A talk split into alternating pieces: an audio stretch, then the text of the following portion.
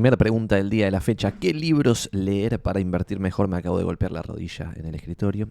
¿Qué libros leer para invertir mejor? Me preguntan acá. Antes de, empezar a responder esto, armé una mini PPT para poder responder esto que teníamos del pasado. Quizá podamos hacer un video de la Biblioteca Inversora 2023, la Manecoche. Quiero destacar de que hay varios videos en los cuales habíamos hablado de libros anteriormente, porque tratamos de ser un canal este del light side of the force de la inversión y en vez de vender humo, y por eso tengo una bola de cristal acá atrás para burlarme de todos los que predicen el futuro, tratar de hablar de libros y conceptos variados por alguien que pueden sumar valor. Dicho eso, que pueden poner en YouTube Santiago Magnin Libros y salen un montón de videos, vamos a hacer uno nuevo.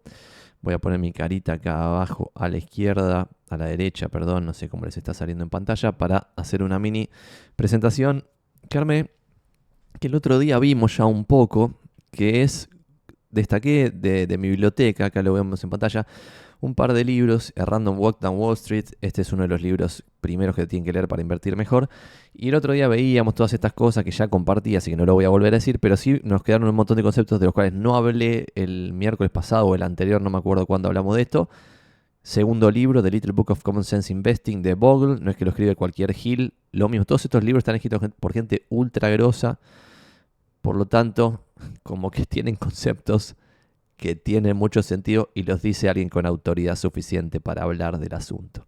Bogle es el fundador de, John Bogle es el fundador de Vanguard, que es el, gestor de capitales más grande del mundo y el guaso Vanguard, y es básicamente el, el que logró que los ETFs empiecen a bajar el costo al básicamente empezar a vender por todos lados fondos indexados en vez de fondos activos que necesitaban a un humano decidiendo todo el tiempo cosas y eligiendo empresas. Segundo libro, entonces, The Little Book of Consensus Investing. Estos temas ya los habíamos visto. Tercer libro, Invirtiendo a largo plazo, de Francisco García Paramés. También habíamos visto estos conceptos la otra vez. Y hasta acá ya lo habíamos visto, esos tres libros, la vez pasada. Cuarto libro recomendado de qué libros leer para invertir mejor puede ser este, Winning the Loser's Game, que es un libro de Charles Ellis. Y destaqué dos o tres cositas para las cuales voy a achicar mi cara en pantalla. Hoy va a ser un Twitch, me parece que no demasiado largo, de probablemente una hora en vez de, dos horas como hemos hecho alguna vez o de una hora y media, porque tengo un millón de obligaciones después. Pero creo que esto puede estar bueno. Primer dato interesante. Ven acá en pantalla un gráfico que, a diferencia de gráficos de los libros anteriores, este, como ven acá, dice Range of Returns, o sea, el retorno de acciones, bonos y cash después de ajustar los números por inflación, lo cual es muy importante porque en general se muestran números nominales que no sirven mucho para sacar conclusiones porque tenés periodos con 10% de inflación en Estados Unidos y periodos con 1% de inflación. Entonces, sacarle un 2% en un mundo inflacionario de solo el 1% es una linda renta, en cambio sacarle 8 cuando hay 10% de inflación estás perdiendo plata a pesar de que parece que ganaste el 8 y que encima te van a cobrar impuestos sobre los 8 que ganaste cuando en realidad estás perdiendo plata, lo cual es un delirio místico. Dato de color interesante, entonces el primero de este libro que quiero compartirles es que no hubo periodo de 20 años en Estados Unidos en que una cartera diversificada de acciones yankees haya perdido en términos reales. Pero sí, obviamente, como hemos visto, en un año vos puedes tener un retorno real de menos 40 o de más de 50, en dos años puedes tener un retorno real de menos 10 o de más 30, y en 10 años ya te vas a retornos muy cercanos al cero en el peor escenario de todos para acciones y muy cercanos al 20 eh, en el mejor de los escenarios, periodos de 10 años, por ejemplo, te agarra un bull market de la gran pelota y vas a estar cerca del 20% anual, pero acá de vuelta siempre tenés que acordarte que los mejores inversores de la historia de la humanidad, como por ejemplo Warren Buffett, Charlie Munger o Keynes, han estado cerca del 20% anual en periodos muy largos de tiempo, no 10 años, sino más tiempo aún. En consecuencia, si vos estás 10 años en 20% siendo un pinche, un gil cualquiera, y tendrías que pensar que estás eh, surfeando una ola de un bull market impresionante en que en cualquier momento te la dan, así que eso te tendría que dar una alarma para tu futuro. Y esto que se ve en pantalla es a lo que me refiero yo cuando digo de que, che, lo que va a pasar el año que viene es muy difícil de predecir, one year, lo que ven a la izquierda, pero lo que va a pasar en el largo plazo sí es más o menos un poquito más fácil de predecir porque se achica el rango de posibilidades, a pesar de que cuando ves, como vemos a la derecha, esto de 25 años en el futuro, pareciera ser, che, 25 años en el futuro no sé ni qué va a pasar, quizá ni existe Estados Unidos, vaya uno a saber lo que pasa de acá a 25 años, bueno, lo sorprendente o contraintuitivo es que cuando vos alargás el periodo de análisis, los retornos se achican en la dispersión de posibilidades, si se quiere. Entonces, un dato es que no hubo ningún periodo de 20 años, y obviamente si no hubo de 20, no hubo de 25, que son las dos grupos de columnas que están a la derecha.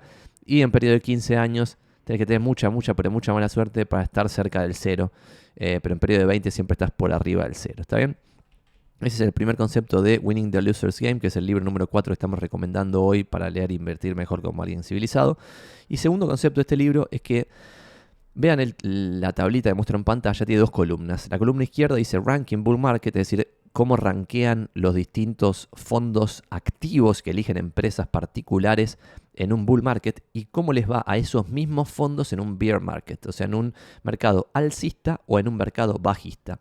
El fondo, fíjense que está número uno en esta muestra gigante de 3.800 y pico de fondos. El que salió número uno en un bull market está en el puesto 3.784, que es casi último básicamente, en un bear market, o sea, en un mercado bajista. Y fíjense que yo resalté el puesto número 3, el 4, el 5, el 7, 8, 9, 10, 11, 12, 13 y 14, todos esos están en puestos 3800, 3900 de una muestra de 3900 y pico. Eh, perdón, eh, o sea, 3900 no hay, pues 3800 y pico la, la muestra, pero ET 3892, tipo la muestra es 3896, o sea, es el cuarto de atrás para adelante y el tercero de adelante para atrás en el bull market. Entonces la conclusión que yo saco al ver esto es que los fondos activos que suelen tener un buen rendimiento en un bull market, suelen tener un muy mal rendimiento en un bear market. Por lo tanto hay pocos gestores que estén ganando al mercado con cerebro y no solamente asumiendo riesgo, porque es como, si yo asumo mucho riesgo, si tengo suerte y estoy en un bull market, voy a ganar mucha guita, voy a estar entre los mejores fondos, pero si sigo asumiendo riesgo y me viene el bear market, voy a estar entre los peores fondos, que es lo que termina pasando en la mayoría de los casos, lo cual es muy ridículo, con excepciones, ¿no? Por ejemplo, acá ven que Ranking Bull Market número 2 salió en el bear market 200 y pico. Este es un fondazo, o sea, este, el gestor de este fondo es un capo total, o con suerte, dudoso, porque acá ya es un periodo largo de tiempo, probablemente sea un genio total. El puesto número 6 en el bull market es el puesto 2000 y algo en el bear market, por lo tanto está a mitad de tabla, muy bien. Si viene un bull market está en la cresta de la ola y si viene un bear market está a mitad de tabla, dignísimo. Y lo mismo un par de ejemplos más, pero son los menos dentro de los 20 mejores, ¿no? Entonces ahí, segunda, tercera conclusión, no me acuerdo, la misma conclusión que ya habíamos sacado sobre un libro anterior. Si yo vuelvo al pasado, pasado, pasado de lo que habíamos visto en algún miércoles anterior, veíamos que en el Random Walk Down Wall Street, una de las conclusiones era de que casi todos los fondos activos que eligen en qué empresas invertir pierden contra los fondos pasivos indexados. Bueno, ahora vuelvo a lo que vamos a analizar el día de la fecha, que es el libro Winning the Loser's Game, y de otra forma nos muestra lo mismo, que en un periodo de 15 años, el 92% de los fondos large cap pierden contra el S&P 500, el 92%. En value funds, es decir, lo que a mí me gusta, la filosofía de inversión value, el 79% pierde contra su índice, que el índice es el S&P 500 Value, y en real estate funds, que es la última, que no sé si lo ven porque mi cara me parece que está tapando ahí, así que la voy a mover para el otro lado, la muevo ahí un poquito, 86% pierde contra el índice. Dos o tres conclusiones, que es como un sesgo mío propio, pero se los comparto. Y esto, antes de decir mi propio sesgo, es no le pregunten a un peluquero si necesitan un corte de pelo. Me causa mucha gracia que mucha gente ve videos de YouTube en los cuales un fulano youtubero les recomienda comprar acciones y se las recomienda comprar en una plataforma en la cual el tipo está ganando guita con cada acción que ustedes compran y venden. Es sorprendente que alguien no se dé cuenta de eso.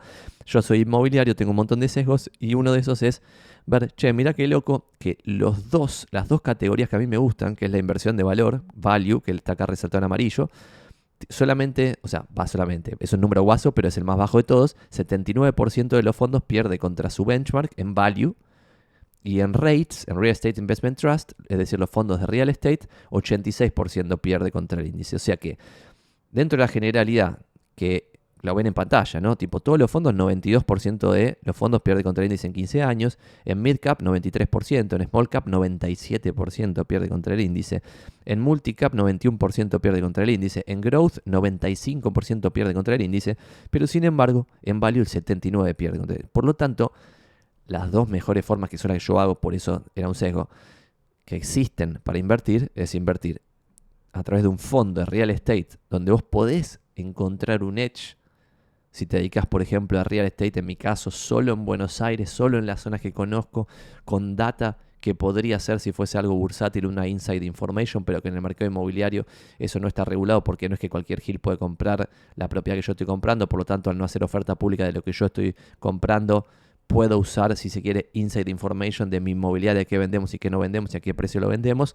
Bueno, La segunda, menos peor, para no decir mejor, es real estate. Y la mejor, menos peor de todas, es value. O sea, comprar cosas baratas. Y última página acá del libro este, Winning the Loser's Game, que yo saqué como conclusión de todo el libro y se lo resumo en cuatro filas, cuatro líneas o cinco líneas, es que para uno minimizar el downside y en consecuencia maximizar el upside, porque cuando vos perdés 50% de tu vida para volver al punto inicial necesitas ganar el 100%, Básicamente hay cuatro fórmulas mágicas que son, una, minimizar el portfolio turnover, es decir, no estar comprando y vendiendo todo el tiempo como un hill, que es lo que en general recomiendan acá los youtubers. Dos, minimizar los fees. Tres, minimizar los taxes, es decir, los impuestos. Y cuatro, minimizar los expenses, es decir, los gastos asociados a las transacciones que vos vas haciendo. Nosotros ya sabemos, y esto de vuelta a lo del peluquero, en las transacciones inmobiliarias vos el costo de hacer las operaciones es bastante alto, pues estamos nosotros los inmobiliarios en el medio que cobramos una linda comisión gracias a Dios, vamos todavía. Eh, pero una de las fórmulas para hacer guita posta es cómo armar un negocio de inversión donde minimices el portfolio turnover, minimices los fees, minimices los taxes, minimices los expenses. Ese es el resumen.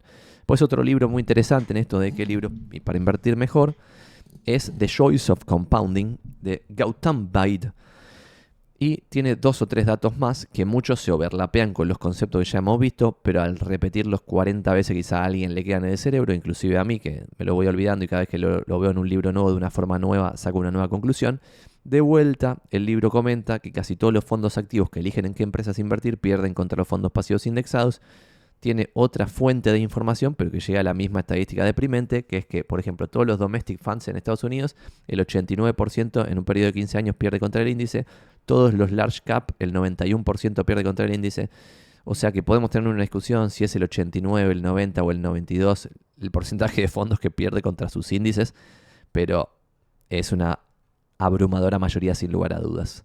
Eh, y 9 de 10 es una linda aproximación. Pero sin embargo, este libro está bueno porque te muestra un par de ejemplos y te cuenta un par de datos de color interesantes, y para eso voy a mover mi cara arriba a la izquierda. Por ejemplo, una excepción a la regla, esta de perder contra, contra el índice es Keynes, que todos lo recuerdan acá, al menos en Argentina, por sus ideas de macroeconómicas que después dieron inicio al keynesianismo, si querés.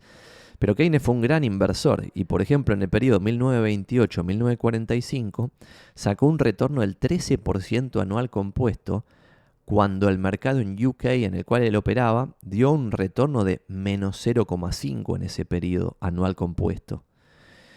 Esto es una locura, o sea, miren el periodo en el cual Keynes operó, en el 28 y el 45 se fumó toda la peor crisis de la historia registrada del capitalismo, que fue la crisis del 30. Por eso se ve que después terminó inventando esta eh, filosofía macro que hoy llamamos keynesianismo. Pero miren esto, el Chess Fund, que era el fondo de él, como en algunos años perdía considerablemente más que el índice. Por ejemplo, en 1938 él perdió 40% guaso y el índice perdió 16%. Pero después en otros momentos, por ejemplo, miren, 1934 él ganó 33 y el índice perdió un puntito aproximadamente.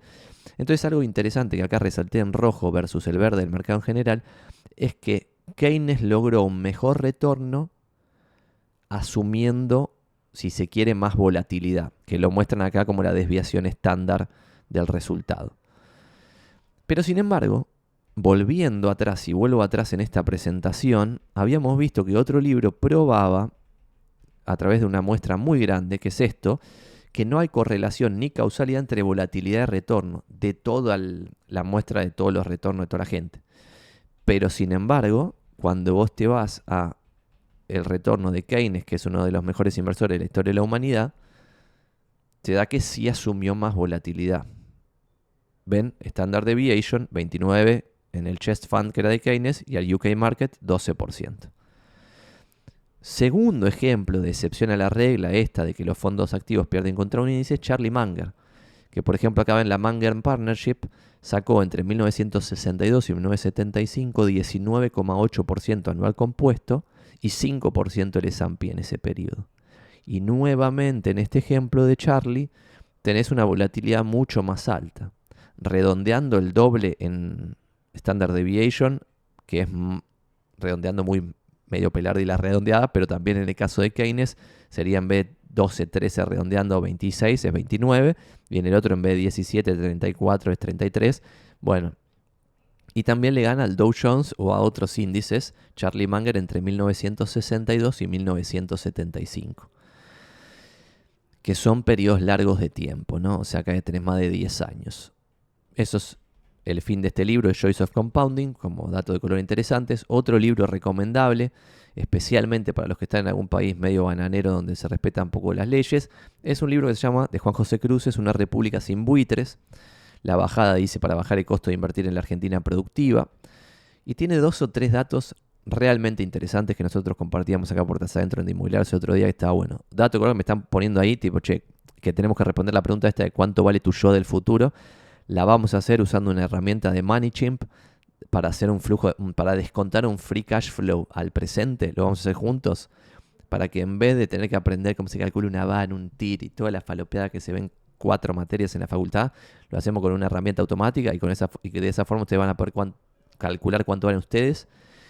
Y voy a hablar algo muy interesante para los corredores inmobiliarios en ese momento, cuando respondamos esta pregunta y la vamos a responder después, porque hay algo recopado de, che, ¿cuál es tu costo de oportunidad en el mercado si sos un inmobiliario exitoso? Y también pensar qué pasa si se termina esta oportunidad que estás aprovechando de laburar como vendedor en real estate y por qué es medio ridículo que en consecuencia pongas todos los huevos en la misma canasta, considerando que probablemente lo más valioso de tu patrimonio sea vos mismo, lo cual es muy interesante. Después lo vemos. Volviendo a este libro glorioso de una república sin buitres, primer gráfico, lo muestro en pantalla, es la evolución histórica del riesgo país después de cada reestructuración. Por ejemplo, ven acá que un año después de la reestructuración, el riesgo país baja de 8% más o menos a 6, en dos años baja de 6 más o menos a 4, después te vas a 4 o 5 años para que baje a 3 más o menos, y después cuando estás en año 7, 6, 7 ya estás estabilizado en 2% de riesgo país. En consecuencia, la conclusión que yo saco es después de cada reestructuración de deuda, baja aproximadamente 75% el riesgo país y por lo tanto suben muchísimo los bonos porque esto es una relación inversa, como estamos viendo ahora en Estados Unidos, donde al subir las tasas baja el precio del bono y como nunca las tasas habían subido de forma tan pero tan rápida, el año pasado se dio la baja más alta del valor de los bonos estadounidenses que se suponía que eran libres de riesgo. Otra cosa interesante, muestro en pantalla moviendo mi carita para algún lado donde no tape todo, a ver si acá logramos que no tape todo. Acá en pantalla yo estoy mostrando la demora en reestructurar, otro dato interesante que tiene este libro, que es cuánto tardan los países en reestructurar la deuda después de un default. Y todo esto lo estoy mostrando porque este libro básicamente, el de, el de Cruces que estamos viendo en pantalla, que se llama, lo muestro acá en pantalla, Una República sin buitres, me parece que sirve para analizar los bonos de países tercermundistas donde en general la gente los compra cuando el bono cotiza una paridad muy alta y los vende cuando la paridad es muy baja, cuando en realidad tendría que hacer lo contrario y si ve información histórica como estamos viendo en pantalla, quizás puede llegar a tomar mejores decisiones. Nada de lo que decimos entonces todavía es un consejo de inversión. No compren bonos argentinos porque un Buenas Tristes en un canal de YouTube les dice que tienen que comprar bonos argentinos. Yo no tengo en mi cartera bonos argentinos en la actualidad, pero sí he tenido a L30 y los he comprado a 17 de paridad y los he vendido mucho más a pesar de que ahora sigue siendo una paridad ridícula en términos históricos y en comparación con el resto del mundo. Dato de color entonces, la reestructuración más demorada después de un default fue la de Costa de Marfil en el 2010 y tardó aproximadamente 11 años en reestructurarse la deuda después del default. Pero lo interesante es que la segunda reestructuración más demorada post-default fue la de Argentina en 2005, que tardó más de 3 años en reestructurar la deuda. ¿Está bien? Entonces estos son datos interesantes porque si se ponen a fijar, después del default, casi la totalidad de los países en toda la historia de los defaults del mundo reestructura su deuda en menos de dos años. Argentina batió un récord ahí en un delirio místico en más de tres y Costa de Marfil en un delirio total. datos de color interesantes. Costa de Marfil tiene reestructuración de deuda por default en el 2010 acá, más de 10 años en reestructurar. Y después tiene otro default acá, Costa de Marfil 2012, que tardó 20 meses en hacerlo. Una cosa de loco por completo. Em, y el tercer dato de este libro que quiero compartirles es el gráfico este de endeudamiento y quita, que si lo ven en pantalla tiene dos ejes.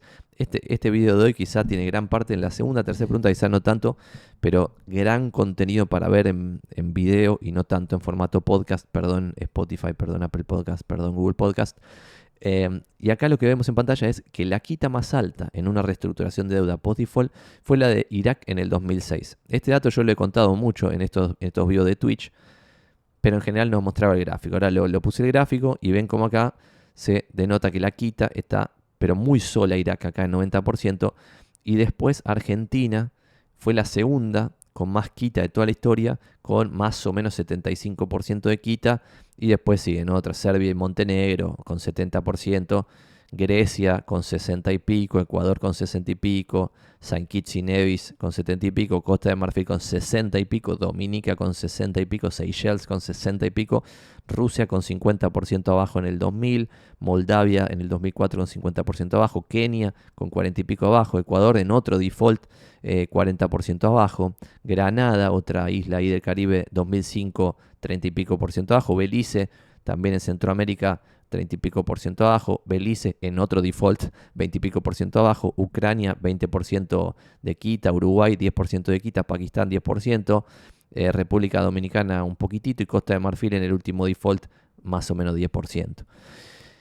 Eh, esto se ve bastante clara la situación de que cuando un bono de un país soberano cotiza a menos de 20 de paridad, está como que, no quiero decir que es un momento de compra, pero tiene que pasar algo muy desgraciado para que uno pierda plata comprando un bono a menos de 20 de paridad. Y algo interesante es que estas reestructuraciones no son 100% por calle, alegría, te dan acá, no sé, habías, la papeleta decía 10 mil dólares, te dan 2.500 dólares billete. Pero en general son combos de te dan, no sé, mil dólares de billete y 1.500 en un nuevo bono, pero como veíamos antes, el riesgo país en los años posteriores, cuando la Argentina o cualquier país se saca de encima una bola gigantesca de guita, de deuda, porque hace una reestructuración sacándole un montón de guita a la deuda, bueno, claramente ahí tenés un aire después y esos 1.500 que te dan en un nuevo bono no es que van a valer otra vez chauchi y parito inmediatamente. Sí puede pasar que porque lo que pasa siempre, que si te quedas el bono 20 años después otra vez te vuelvan a cagar y lo reestructuras y vas 20 años en el futuro y otra vez te vuelven a cagar y ahí sí es un juego nefasto. Entonces este libro es para entender un poquito la Argentina, para los que no son de acá, está bastante interesante. Y también para Uruguay, Ecuador y otros países también así tercermundistas que suelen defaultar su deuda. Vamos entonces a Stocks for the Long Run, un libro de Siegel que tiene este, bastante información y voy a tratar de pasarla rápido para no aburrirnos. Y denme un segundito, voy tomar un poquito de agua. Vamos a meterle. Ya vamos veintipico de minutos. Dije que íbamos a durar un poquito más de una hora. Cuando uno ve el retorno, y esto es interesante porque esto no lo tenemos en, en los países, en general no lo tenemos en ningún lado, es muy loco, y es el retorno desde 1802 hasta el 2012 de las acciones, los bonos, los treasuries, el oro y el dólar si se fijan, el oro, hasta el 71 probablemente, cuando se abandonó Bretton Woods, desde 1800 hasta 1971 el oro siempre valió lo mismo en poder de compra. Después empezó a valer considerablemente más porque ya, perdón, no hubo patrón oro. Entonces, si vos tenías oro, valía más porque los estados tenían el derecho o la potestad de imprimir papelito de colores y encajárselo a las bolas tristes que habitaban sus países. En consecuencia, esto de que el oro gana poder de compra es en realidad porque los estados empiezan a emitir moneda de forma descontrolada. En bonos, ves que ganás algo en relación a el poder de compra tipo en uno. Pero en stocks, es decir, en acciones, si vos tuvieses la capacidad imposible de vivir tres vidas, que es lo que es este periodo de 1812 al 2012, de vivir tres vidas, convertirías un dólar en 700 mil dólares por interés compuesto. La magia de conformar una bola de nieve. Y acá en esto, al ver un periodo de 200 años aproximadamente, te da una idea muy acabada de lo que pasa en el largo plazo, en acciones, bonos, las propiedades son distintas, no se comportan ni como las acciones ni con los bonos, pero no tenemos información así de tan largo plazo. Estarán más o menos en el medio y en los últimos años comportándose muy parecido a acciones. Y el US dólar, es decir, quedarse en cash, como un dólar termina siendo 5 centavos de dólar. Y esto que no agarró los últimos, la última década de inflación, porque este gráfico es hasta el 2012. Si agarrase la última década de inflación, ya te va casi un centavo, no sé cuánto quedará, 2 centavos, 3 centavos, la chirola máxima.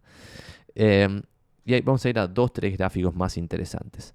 Otro gráfico interesante, como no tenemos desde 1802 el valor de las propiedades, sí tenemos de 1950 hasta ahora el precio de las propiedades nominalmente hablando y por otro lado el Real Price Index, es decir, en poder de compra o en canastas básicas o lo que fuese. Fíjense de que de 1950 a 1968 se mantenía el precio de las propiedades exactamente estancado, solamente iba siguiendo al poder de compra del resto de las cosas. Hasta el 76 lo mismo, hasta el 84 lo mismo, hasta 1996 lo mismo. Después del 96 al 2008 se da un boom delirante donde se duplica el precio de las casas en dólares reales, es decir, no en dólares billetes, sino en poder de compra posta. Fíjense cómo el nominal ya se va al rejoraca pero después de la crisis del con la crisis del 2008 baja casi hasta 1, pero si ahora viésemos lo que pasó después de este 2012 que se corta el gráfico hasta la actualidad 2023, se fijarían y llegarían a un gráfico que es que se iría acá para arriba, tuki al demonio por completo, donde nosotros lo vemos muy claramente, el otro día estábamos curioseando acá en Silo, si ustedes ponen Silo y ponen, no sé, cualquier cosa, ponen por ejemplo Hollywood, Miami en el buscador para llegar a algo, específico en, Estados Unidos y ven algún departamentito o una casa o lo que fuese, van a tener un montón de data de lo que fue pasando antes con esas casas, lo cual es una locura, porque tiene una solapita que se llama Home Value, Silo, donde pueden ver el price history. Entonces acá abrí una casa totalmente random, que no, no se la estoy mostrando en pantalla, porque a ver si se puede mostrar en pantalla. Bueno, acá los muestro en pantalla. Es un ejemplo, acabo de abrir totalmente randomly. Y esta casa, por ejemplo, valía en el 2017 369 mil dólares. En el 2017 de vuelta, price change 360 mil. No lo estaban vendiendo, ¿no? Se, era como un, un listed for sale a 300 y pico de mil se vendió en 350 mil en el 2018. Fíjense que 2017 intentaban venderla ahí a 360, 360, empezaron en 370, no la pudieron vender, bajaron a 360, no la pudieron vender y en el 2018 terminaron vendiendo a mitad de año en 350. Pero fíjense qué loco que esa casa de 350 ahora está 640 mil de 350 a 640. Obviamente hubo inflación entre el 2018 y la actualidad.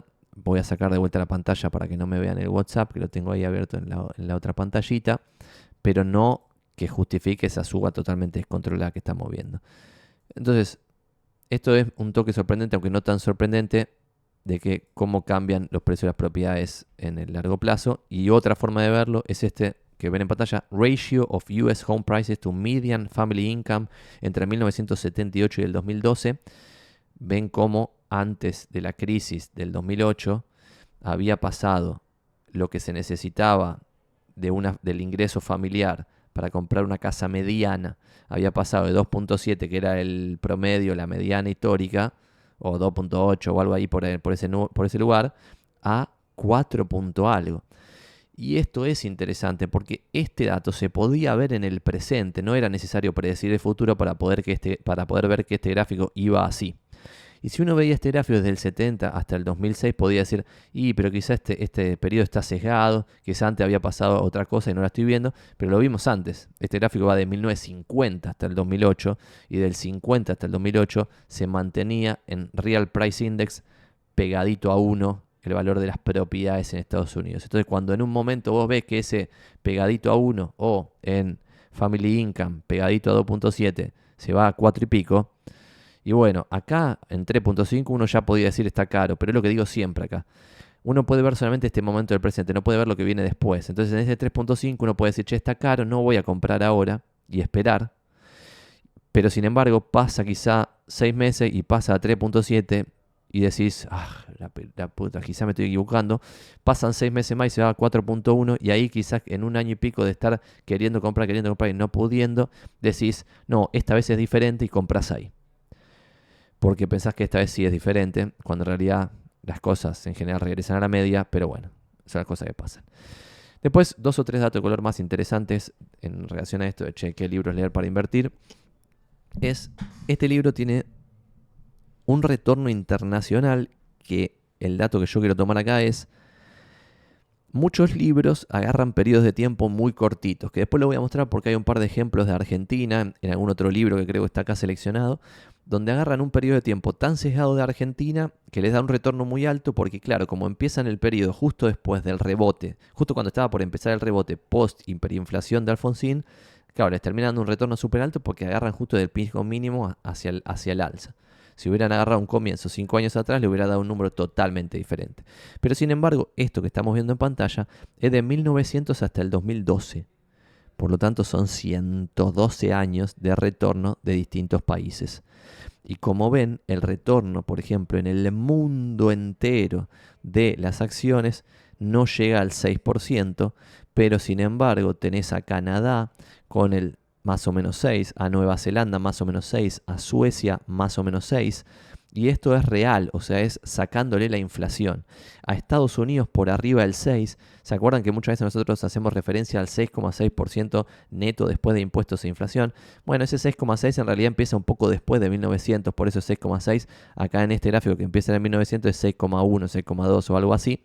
Después Australia tenés más de 7 puntos y Sudáfrica es el país con el retorno más alto para acciones de todo el mundo, con Sudáfrica 7 y pico por ciento anual.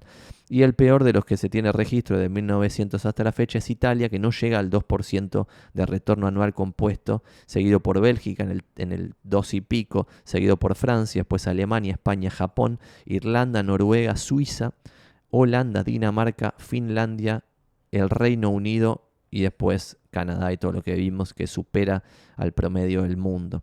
Datos de color interesantes es que en UK en ese periodo entre 1900 y el 2012 tuvieron retorno negativo los bonos en ese país, al igual que tuvieron retorno negativo en Japón los bonos, bastante negativo, al igual que en Alemania, al igual que en Francia y al igual que en Italia y en Bélgica también. O sea que de los países europeos que están en pantalla, el único que tuvo retorno positivo sobre bonos fue España, y los bonos que más rindieron de todos los que están en esta muestra son los de Dinamarca, como se ven en pantalla. De esto y de otro libro que voy a recomendar en unos segundos, sale la conclusión de que, al igual que es muy difícil o casi imposible, porque vimos que el 90 y pico por ciento de los fondos pierde contra su índice, elegir qué empresas seleccionar dentro del mundo de empresas yankees, también es difícil elegir en qué países apostar al capitalismo en vez de apostar a ciegas, ponele como un argentino en el capitalismo yanqui o en el, perdón, en el de la Unión Europea. Em, entonces, tiene mucho sentido la diversificación internacional. Ese es el concepto que no lo escribí, pero que sale de, de esta lógica.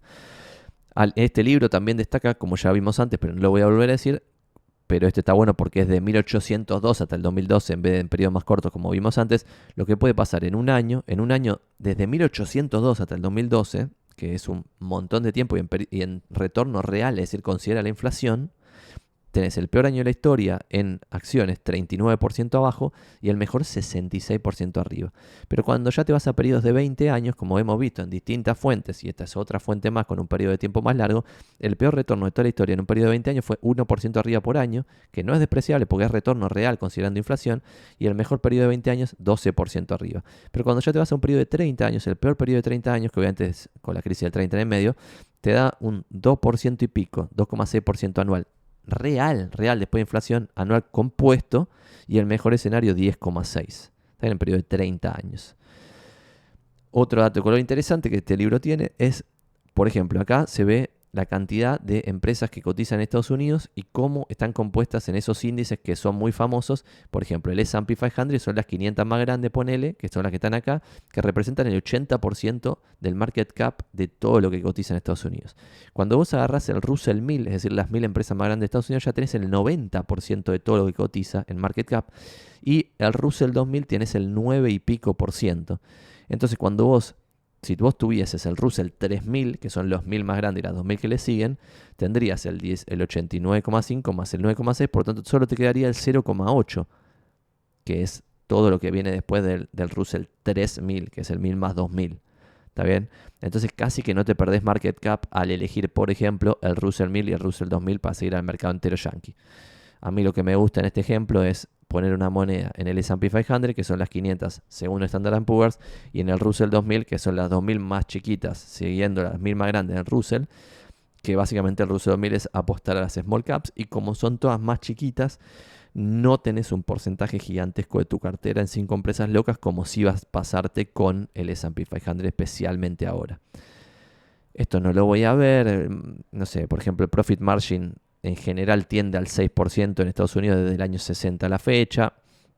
De vuelta, al igual que vimos en otros libros, cuanto más chiquita la empresa, más alto el retorno, con una desproporción total entre el decil más chiquito y los que le siguen, porque en el decil más chiquito tenés a toda la bosta microcap, donde ni en pedo vas a poner guita ahí, entonces es como que esto del, del tamaño es medio, medio polémico, pero no tanto, porque quizás podrías agarrar siempre el segundo decil y elegir en el segundo decil siempre para no estar en esas micro, ultra, micro cap eh, y agarras el segundo decil, que sería básicamente como agarrar un pedazo ahí del Russell 2000 de, por size. Después, em, por dividend yield, es decir, las que tienen dividend yield alto, en general rinden por arriba del índice comparable. Las que tienen un price over earnings bajo en general rinden por arriba del índice comparable. Esto lo vimos en otros libros, lo pueden ir a videos anteriores, en formato tablita, de tipo decil 1, decil 2, decil 3. Esto es en formato tipo líneas en la evolución del tiempo, 50 y pico, 2000 y pico. Este sí es un periodo que un inversor en un solo humano puede lograr. Y después, de vuelta, Small Skin Tilt Growth and Value Stocks. Como ya sabemos, las empresas value tienen un retorno compuesto más alto que el S&P en su conjunto, y es otra las cosas validadas por la historia.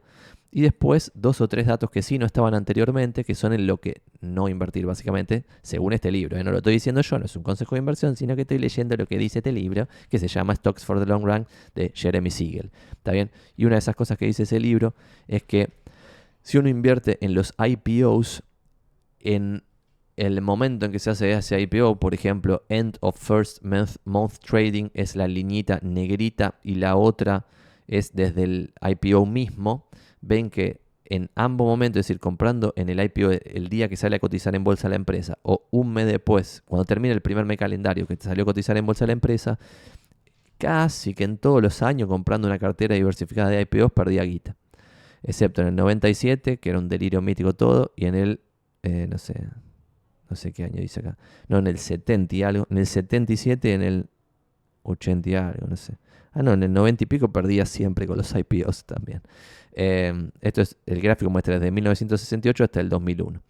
Y acá estamos en esto, que está resaltado en amarillo Argentina, en el gráfico de abajo, Developing Countries, y es el retorno en dólares en comparación con el PBI, con el GDP Growth, o sea, cuánto crecía el PBI y cuánto retornaban la, una cartera diversificada de acciones en ese país.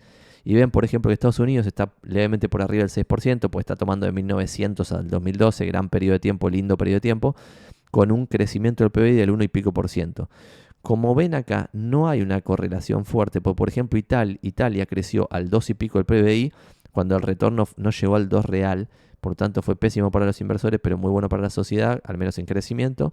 Y Japón fue el que más creció, más de 2,6 anual, pero sin embargo el retorno está por debajo de la mitad de los países. Entonces acá le metieron una línea, pero sin embargo yo no veo ningún tipo de correlación, ni causalidad, ni nada. Entonces acá es interesante ver que lo que crezca una economía no tiene nada que ver con, lo, con la guita que ganen los accionistas de las compañías que cotizan en bolsa. Y abajo pueden ver los países emergentes, que está Argentina por suerte en este gráfico. Pero como les decía, ¿por qué está Argentina? Porque justo el periodo que cortaron no es 1900-2012, pues no tienen ni data ni en pedo estos países de un periodo largo de tiempo, sino que el periodo que cortaron es 1988-2012. 1988-2012. Y como vimos, no sé si se acuerdan la vez pasada, que habíamos visto que en el 81 Argentina tocaba piso tope máximo de precio en propiedades y de ahí se hacía mierda fulminantemente 75% hasta el año 85 y después ahí languidecía, o sea, quedaba languideciente tanto propiedades como acciones en Argentina del 85, 86, 87, 88, bla. Y entonces se están agarrando justo el 88 en adelante hasta el 2012, que todavía no, no agarra, por ejemplo, la crisis actual post-2018, sí agarra la del 2002, pero que de vuelta en términos relativos con Estados Unidos no fue tan pero tan zarpada, porque por ejemplo propiedades en Buenos Aires bajaron 50% cuando los activos en el mundo bajaron más o menos 30%. Sin embargo, ahora en el 2023 estamos 50% bajo en propiedades cuando el mundo está teniendo retornos muy positivos, como vimos recién en Silo con una casa random que acabamos de abrir. Dicho eso, Argentina en ese periodo tiene un retorno del 12% más o menos, que es el doble de lo que vemos acá en Developed Countries, ¿no? Y Chile más del 15% y México casi el 20% en este periodo, cuando por otro lado tenés a China en el menos 5, menos 5 anual compuesto, entre, o sea, desde que habilitaron comprar acciones hasta el 2012, ¿no? ¿Está bien? Y Rusia también lo tenés por debajo del cero en todo ese periodo, que es un periodo largo, y Portugal lo tenés en cero y a Jordania lo tenés en cero. Si sacás Jordania, Portugal, Rusia y China, te da un gráfico más o menos con algo de coherencia, no tanto. Eh, de vuelta, como que acá yo no veo relación entre el crecimiento del PBI per cápita y el retorno que los accionistas se llevan a su bolsillo. Dos o tres cosas más. Otro dato interesante que muestra este libro es que en el largo plazo, en el corto plazo puede pasar cualquier cosa, como decimos siempre, pero acá este gráfico muestra desde 1871 hasta el 2012, en el largo plazo, vemos que hay correlación o van juntitos los dividendos de las empresas del S&P con el S&P. Suben los dividendos, suben la cotización de las empresas, con excepciones. Por ejemplo, acá bajan los dividendos fulminantemente, no bajan proporcionalmente el precio de las empresas. Lo mismo acá, bajan fulminantemente los dividendos, no bajan fulminantemente el precio de las empresas. Sí, en la década del 30 bajan fulminantemente los dividendos, inclusive después de la baja fulminante de las empresas. Entonces, lo que yo concluyo de este gráfico es que importa muchísimo qué pasa con los dividendos. Eh, importa muchísimo. Podrían verse las ganancias también, pero esta es una forma de verlo, los dividendos. Por ejemplo, no sé, Berkshire Hathaway, ya lo sabemos todos, o Monster Beverage no pagan dividendos, sin embargo son empresas que ganan fortuna de guita, la reinvierten y cada vez hacen una bola de nieve aún más grande. En este otro libro, What Works on Wall Street, Saqué dos o tres cositas muy básicas que no sé si se muestran de la misma forma en los gráficos anteriores, porque de vuelta dijimos, veíamos una liñita, una tablita con números. Esta es otra forma de ver lo mismo, que es dividiendo a todas las empresas en deciles, en price over earnings, es decir, las ganancias sobre el precio. Las empresas que son más caras, es decir, que tienen un price over earnings alto, rinden muchísimo peor que las empresas que son baratas, que tienen un price over earnings bajo. Y esto es contraintuitivo porque las empresas que tienen un price of earning alto son en su conjunto empresas sobre las cuales la gente tiene mucha esperanza y creen que van a ir para arriba sin tope, en una esperanza alucinante. Segundo gráfico es lo mismo, pero EBITDA sobre Enterprise Value, otra forma de ver algo parecido, y también tenés números parecidos, vean que es en Price over Earnings, el decil más barato es 16.3%, 16.6% el decil más barato de EBITDA sobre Enterprise Value, y el decil más caro de Price over Earnings es 5.5% y el decil más caro de EBITDA sobre Enterprise Value 5.3% anual compuesto, cuando el índice es 11.2 en el periodo que se analiza este, que es 1964-2009, un periodo bastante largo. Está bien que siempre tenemos el sesgo de cuándo se empieza y cuándo se termina el periodo analizado, pero sin embargo, si el periodo es largo, en general ese sesgo se limita bastante. Y acá tenés otra cosa, el tercer gráfico de este libro que tomé es Net Operating Cash Flow to Price, que básicamente sería el cash flow sobre el precio, que sería parecido a lo del EBITDA, sería parecido a lo que veíamos antes de Price over Earnings es algo parecido y el, resultado también es parecido. Son todas tres formas de analizarlo que te da algo parecido, que es 16,2% por 16 anual compuesto, el decil más barato, y 3,5% anual compuesto, el decil más caro. Y creo que esta es la última, sales to price, es decir, ventas en relación al precio, pasa lo mismo. Primer y segundo deciles más baratos, es decir, las que tienen el precio sobre venta más, más bajo, te da 14,5% en el compuesto. Y las empresas que son más caras, es decir, que vos pagás más guita por comprar la empresa en relación a las ventas que tienen, 3,4% en el compuesto. La diferencia es guasa, guasa, guasa, guasa. Y perdón, no era el último, este sí es el último, que es buyback yield, es decir, otra forma de ver cosas parecidas es cuánto recompran las eh, empresas de sus propias acciones y esto, por ejemplo, es el ejemplo de Berkshire Hathaway que muchas veces recompra eh, cosas y vamos a googlear esto de buyback yield para definirlo bien y no definirlo mal. Buyback yield definition en Google y pone the buyback yield is the ratio between the value of a company's eh, net stock repurchases and its market capitalization as of the beginning of a period expressed as a percentage, es decir, cuánto se recompra de acciones sobre lo que vale la empresa al comienzo del periodo analizado. Por ejemplo, Berkshire Hathaway no siempre recompra sus acciones, pero si organizan las empresas acá, como vemos en pantalla, del decil que más recompra al decil que menos recompra, el retorno es considerablemente más alto en las empresas que recompran acciones que las que no recompran acciones. Esto es bastante loco porque esto es información en periodos largos de tiempo. Sin embargo, la gente siempre hace lo mismo, es comprar lo que está de moda, comprar lo que tiene potencial, pero se sabe que esa es la peor forma de invertir. Y sin embargo, todos hacen lo mismo, es sorprendente. Y último libro creo que de los que vamos a destacar hoy para no aburrir de vuelta, si esto quieren seguir, tener más información, ponen Santiago Magnin libros y de vez en cuando analizamos libros acá en, YouTube.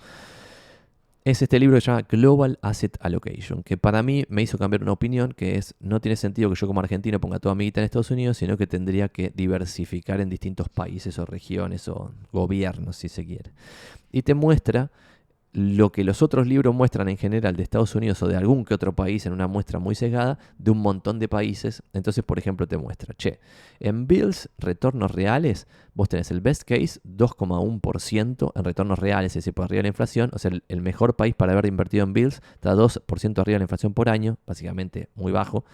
El, el middle que ponen ellos es 0,7% y el worst case es Alemania menos 100% entre 1900 y el 2014, ¿no? que también se repite en bonds, donde tenés al mejor caso 3,3% anual compuesto, el middle, que no sé si será mediana o promedio, supongo que es mediana porque dice middle, 1,7%, y el worst case, real worst case, Alemania menos 100%. ¿Está bien? Pues te agarra Alemania la guerra, chao, no vimos en Disney. Y en acciones vemos acá que el best case entre 1900 y el 2014 es 7,4% por año, el middle para ellos 4,8%, el worst case 1,9%, pero el real worst case, es decir, el caso concreto de China y el caso concreto de Rusia, 100% abajo cuando esos países se convertían al comunismo, perdías la totalidad de tu dinero, ¿está bien? Lo mismo Cuba, pero que no está acá en este gráfico, ¿no? Entonces en el mundo entero 5% anual compuesto en acciones. Esto es lo que a, mí me hace ver en esto, en bills, bonds y stocks, que siendo una persona joven no le hago sentido a tener bonos en cartera de ninguna forma, porque si estoy dispuesto a formarme un largo plazo, lo más probable es que me vaya bien teniendo acciones antes que teniendo bonos, treasuries u otras giladas, y menos que menos cash, efectivo y esas cosas. Pero sí es interesante ver que de vez en cuando hay pseudo cisne negro, pero como pasa de vez en cuando, ni siquiera es un cisne negro, de que algún país se convierta al comunismo y no es más propiedad privada. Y si vos tenías 100 mil dólares en un país y ese país pasa al comunismo y no tenés más propiedad privada, perdiste el 100%. Entonces ya no importa más si 7,4, ese 4,8 o lo que Cadorna sea. Y fíjense que ese 7,4 entre 1900 y el 2014, si vamos a la información anterior que veíamos en este otro libro, vemos que ese 7,4 casi seguro es Australia, porque acá también están tomando un periodo que comienza en el 1900. Es más, tiene que ser Australia. O sea que el mejor retorno que uno podía tener es Australia, siete y pico anual compuesto en términos reales, en más de 100 años. Pero el peor, o sea, el mejor es siete y pico. Pero el peor es perder la totalidad. Al haber puesto en China ante el comunismo, ahora se volvió un poquito el capitalismo nuevamente y Rusia lo mismo pasó a la Unión Soviética, chau propiedad privada y después volvió al capitalismo, pero en el medio no vimos Mondine, que no es lo mismo lo que está pasando ahora con Rusia, donde si vos eras accionista de una empresa, ahora no puedes transar esa empresa, es decir, no puedes vender tus acciones, pero seguís siendo el accionista, sigue figurando ahí en algún lado, no es mi caso, pero seguiría figurando Juan Pérez, un argentino random, que hay argentinos que tienen acciones de, no sé, una petrolera rusa, las siguen teniendo, sigue habiendo capitalismo, pero el día de mañana en cualquier país te puede pasar que no existe más el capitalismo, te quedas en Pampa la vía. Y algo loco es que estos gráficos anteriores todos están en escala logarítmica, que nos quita, no, nos rompe un poco la cabeza, porque cuando vos ves el best case y le sacás la escala logarítmica y lo haces como vemos acá en pantalla, ves que el best case, por ejemplo, Australia, frente a la mediana del resto de los países, es muy diferente. Entonces vos debieras tener una monedita en distintos países. Esto es lo que me hace concluir esto. Y la cartera, que esto, este libro, este libro que se llama de vuelta Global Asset Allocation, tiene varias, analiza varias carteras. La que a mí más me gusta es esta de Elerian, que no es un consejo de inversión, estoy hablando de un libro. Lo que dice el, Elerian y este libro es que recomienda él, no yo, que en US Large Cap tengas el 18%, que en Foreign Developed tengas el 18%, que en Foreign Emerging tengas el 15%, que en 30 Year Bonds tengas el 6%, que en 10 Year Foreign Bonds, es decir, hasta te hace diversificar en bonos no solo yankees, sino también del exterior y yankees, 11%, tips 6%, commodities 13% y rates, real estate investment trusts, eh, para el ERIAN 13%. Que yo esto al verlo así, grosso modo, y diciendo, che, a mí no me gustan los bonos, yo leo esto, ni las commodities, leo esto y digo, che, esto 18, 18, 15 entre US Foreign Developed y Foreign Emerging, como que lo que dice el chabón es más o menos de la guita que vas a poner en acciones, un tercio en Estados Unidos, un tercio en un mix de países desarrollados y un tercio en un mix de países emergentes. Y eso es fácil de hacer hoy haciendo tres clics en algún broker. Y por otro lado, sacando eso de acciones, te recomienda commodities, bonos y eh, real estate. A mí no me gustan commodities y bonos, pues son activos los commodities con valor intrínseco cero y los bonos con retorno que siguen a la inflación, básicamente, porque lo vimos en 800 fuentes recién. Entonces me quedaría real estate y acciones. Entonces me queda un tercio, un tercio, un tercio en acciones y real estate. No sé dónde, pero donde tengamos algún edge me parece más útil que donde no tengamos algún edge. Eh, pero ahora tenemos la pregunta esta de de cuánto vale nuestro yo del futuro y qué sé yo. Así que vamos a ir a esa.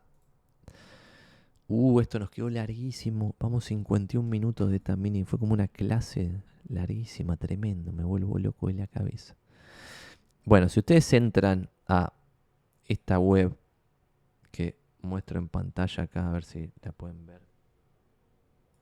Ah, para, para, para, para, para, para, para, para. Voy a ver si podemos mostrar en pantalla esto.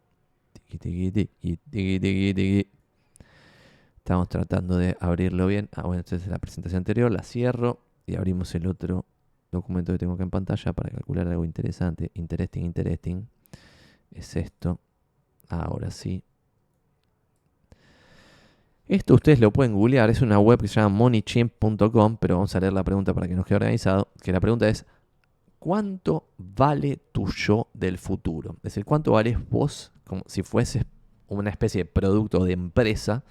Obviamente no nos podemos evaluar a nosotros mismos como humanos, se abolió la esclavitud, no tenemos un valor como, como mercadería, pero un ejercicio teórico para ver cuánto valemos nosotros en relación al ingreso que nos vamos a generar, porque quiero hablar de esto, ¿por qué quiero hablar de esto? Porque veo un sesgo muy fuerte en pensar que uno está ahorrando bien e invirtiendo bien cuando pone la guita en cosas que están relacionadas con el propio trabajo. ¿Está bien? Y eso para mí es un grave error. ¿Qué me refiero con esto? Que si sos empleado de Mercado Libre, claramente no te conviene comprar acciones de Mercado Libre, porque si Mercado Libre mañana, por cualquier desgracia ajena a la dirección y al mérito de la dirección, por cualquier desgracia mayúscula, eh, se, se desmadra Mercado Libre, vos te quedás sin laburo y al día siguiente perdés la mitad de tu plata. Y por otro lado, hay que tener bien en claro si vos tenés un laburo que es aplicable en otro lado, o quizás es muy mercado libre,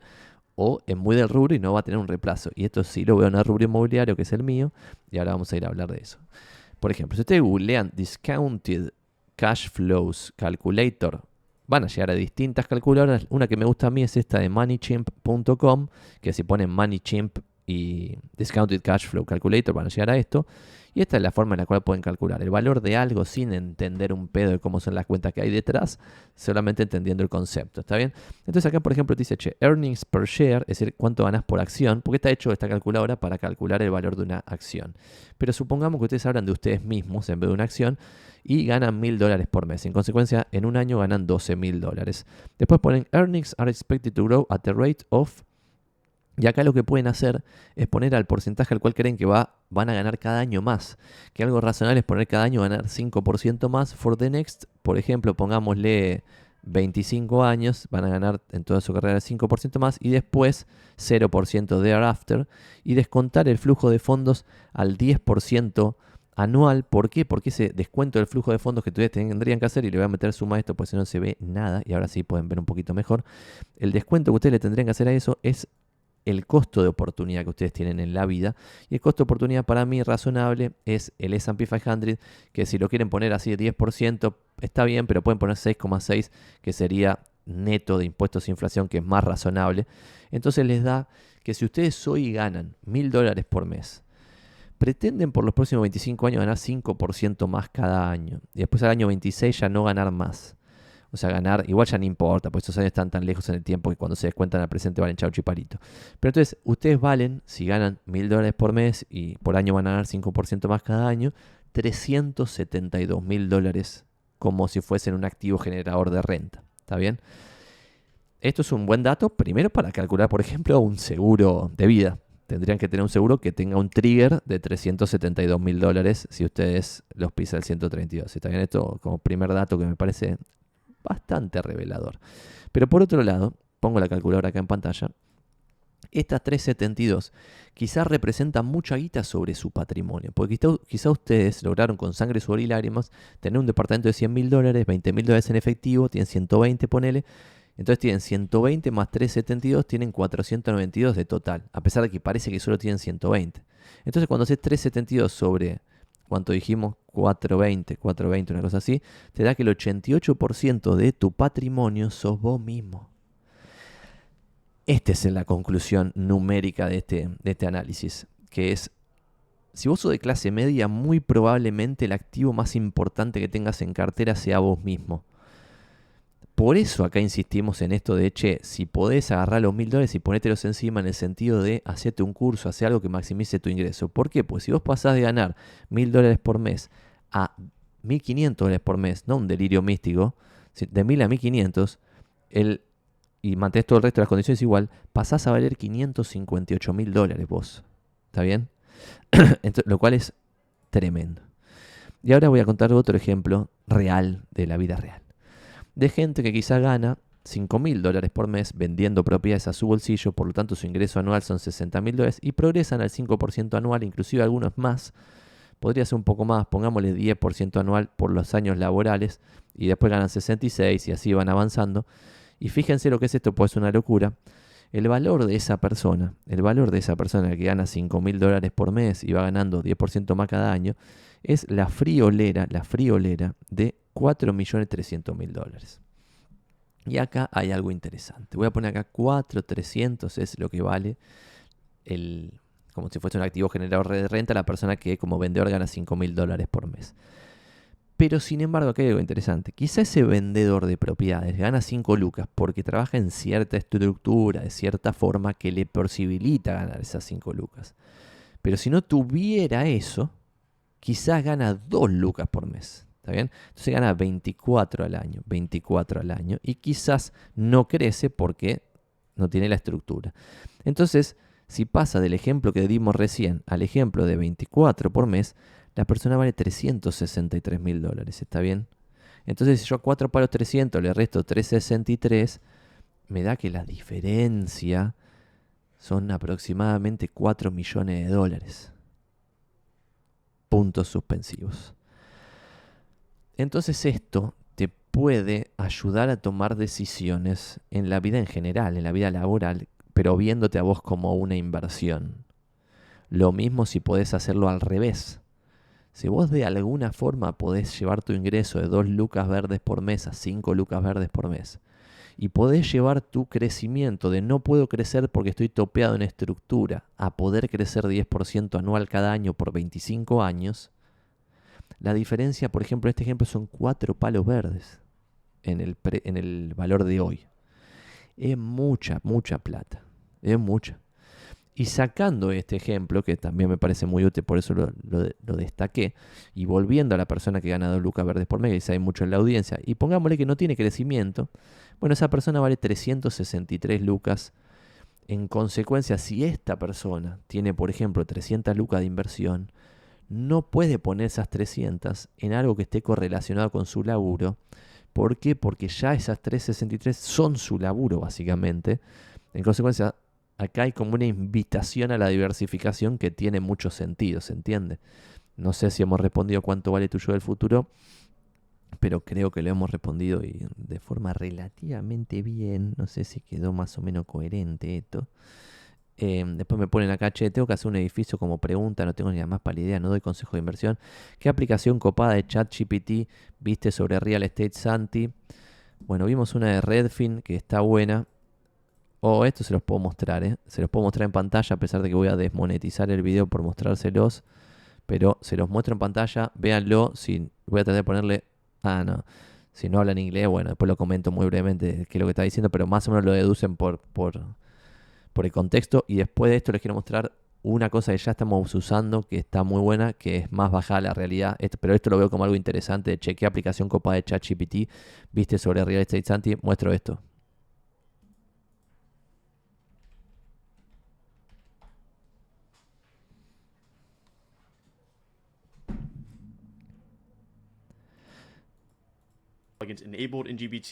Perdón, no se escuchaba hasta ahora, pero lo que está por empezar a dar la información posta, que es una aplicación de chat GPT que corre sobre Redfin.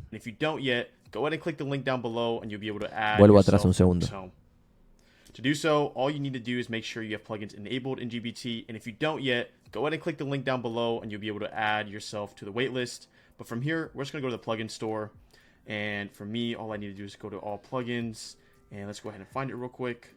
Should be here pretty soon. Right there all you would need to do is press install. I already have it installed. I don't even need an account. So once I have it installed, I can go ahead and click over here and enable Redfin. As always with these videos, let's go ahead and see what we can do with Redfin by asking ChatGPT, what can we do with this plugin? Let's go ahead. All right, so here we go. We can search homes, we can filter listings, check market trends, tour homes virtually, check homeowners association dues, and check time on the market. Let's go ahead and start exploring this with the first layer here. Let's say we're looking for a house in Los Angeles. Uh, show me listings of houses in Los Angeles. uh, if I can spell today, that are a uh, good deal. Let's see if we can understand that kind of context there, and let's see what ChatGPT comes up with. As always, when a plugin is working on ChatGPT, it'll come up with this little box here showing you that it's accessing Redfin's API to give you the answer. All right, so as you see here, it came up with some potential listings. It does seem to understand what good deals means. Obviously, it's going to interpret that how it wants to, but it go, went ahead and gave me the price, beds, bath, and the square footage of each one, and then gives a nice little UI of possible like the image of him if it's available. So for example, if I were to go ahead and click one, it would take me directly to the website link that shows the listing and the location and basically all the context that you would need to know of when it comes to buying that house. Let's go ahead and see what else we can do with Redfin.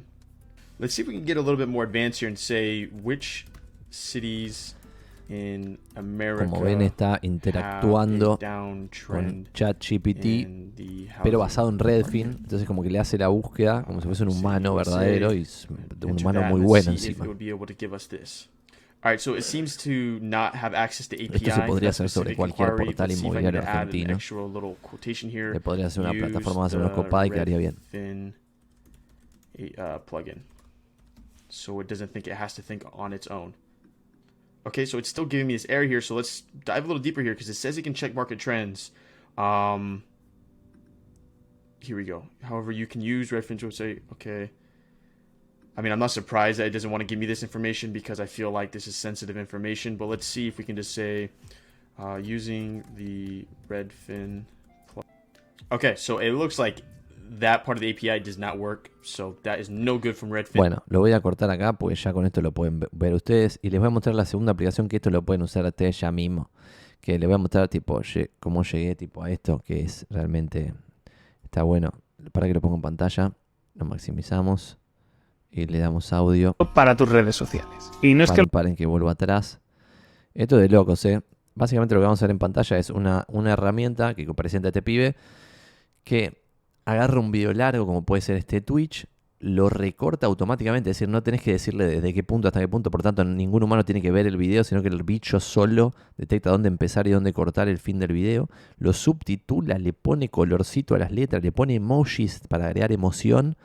cuando es tipo un podcast que hay dos caras, pone una cara arriba, otra cara abajo, es una locura. En consecuencia, cualquier persona con un buen micrófono y una buena cámara hace un video de una hora por semana, nada más, y con un video agregador de valor de una hora por semana puede sacar infinitos shorts, subirlos a Reels de Instagram, subirlo a Shorts de YouTube, subirlo a TikTok con un bicho automático que ni siquiera necesitan un humano editando nada. Vamos a verlo muy brevemente y después les muestro la herramienta. Como editor de vídeo tengo que decir que esta es una de esas herramientas que te vuelan la cabeza. Opus Clip convierte un vídeo largo, por ejemplo, un podcast de una hora, en clips de un minuto para tus redes sociales. Y no es que lo haga en plan random, no, no. Su inteligencia artificial analiza cuáles son los ganchos más jugosos del material que le des y te hace 10 propuestas mezclando y cortando trozos de vídeo para que el resultado sea atractivo. Después analiza los clips resultantes y te ofrece una puntuación en base a qué tan virales pueden ser. Pero es que además hace face tracking para que aunque la proporción de vídeo cambie, siempre se vea la cara de quien está hablando, le pone subtítulos y ojo, porque discrimina las palabras clave más relevantes y las resalta visualmente para que destaquen. Y ya el colmo es que también le pone emojis. ¿Serio, tío? En un futuro seguro que le ponen música, transiciones, opciones de personalización. Puede que cuando veas este vídeo solo puedas probar en inglés, pero ya han asegurado que a finales de mayo va a tener soporte en español, y otros idiomas. Por hoy eso es todo. Muchas gracias. Locura total, me vuelvo loco de la cabeza y les voy a mostrar muy brevemente. Y con esto liquidamos el Twitch del día de la fecha. Voy a sacar esto. Vamos a dejar de darle audio al escritorio, así no escuchamos cualquier cosa. Y si ustedes se meten en la web de Opus Clip, que la URL, esto no me pagan por hacer este chivo, opus.pro, ven, one long video, 10 viral clips, create 10x faster. Claro, lo bueno, más allá de que quizás, ven acá en pantalla, tipo, tiene este podcast, dos personas, agarra a las dos, automáticamente las mete ahí, hace un short, lo subtitulan en medio. Es una locura que esto sea automático sin un humano. Es una cosa totalmente increíble. Nosotros lo estamos probando, por ahora no es la bomba atómica, pero a ver si les puedo mostrar algún video de los que armamos, porque realmente está bueno y se los quiero mostrar. A ver si podemos bajármelo. Y se los muestro un ejemplo de una cosita que hicimos recién, que es una pavada, pero puede estar bueno para, ilustrar el ejemplo. Ahí se los muestro. Pongo acá, por ejemplo, el video. Tiki, tiki, tiki, tiki, tiki, tiki, tiki, tiki, tiki. Un segundo, por favor. Uh, paren que no lo puedo poner. A ver, a ver, a ver, a ver, a ver, a ver. Ahí vamos a ir. Esto se los muestro en pantalla. Lo que hizo este bichito para nosotros. Estamos probándolo todavía. En los que circulan en Argentina, hay tres tipos de billetes, vamos a hacer estos tres. Ven, esto es una locura. Clásicos. El billete más nuevo. O sea, le subimos un video y eligió el comienzo y el fin bastante bien. Como ven, el subtitulado está bastante bien puesto. Está bien recortado. Ven que ahí le metió como un verdecito a. Como si fuese que lo destaque. Los, de cara grande. pero está todo muy bien hecho. Y esto literal en 5 minutos le subimos el video de, de, 20 minutos en este caso y escupió como 20 shorts de este estilo ya hechos para subir en redes sociales. Es una cosa totalmente increíble.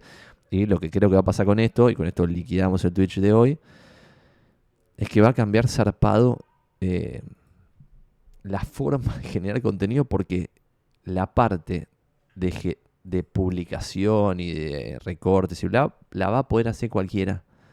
Entonces cada vez va a pasar más por, si se quiere, como el talento o las ganas de decir algo útil, de agregar valor de algún lado y no ser uno más, porque cada vez va a ser más difícil ser uno más, porque cada vez es más fácil generar contenido a lo loco. Nosotros en breve lo vamos a empezar a probar.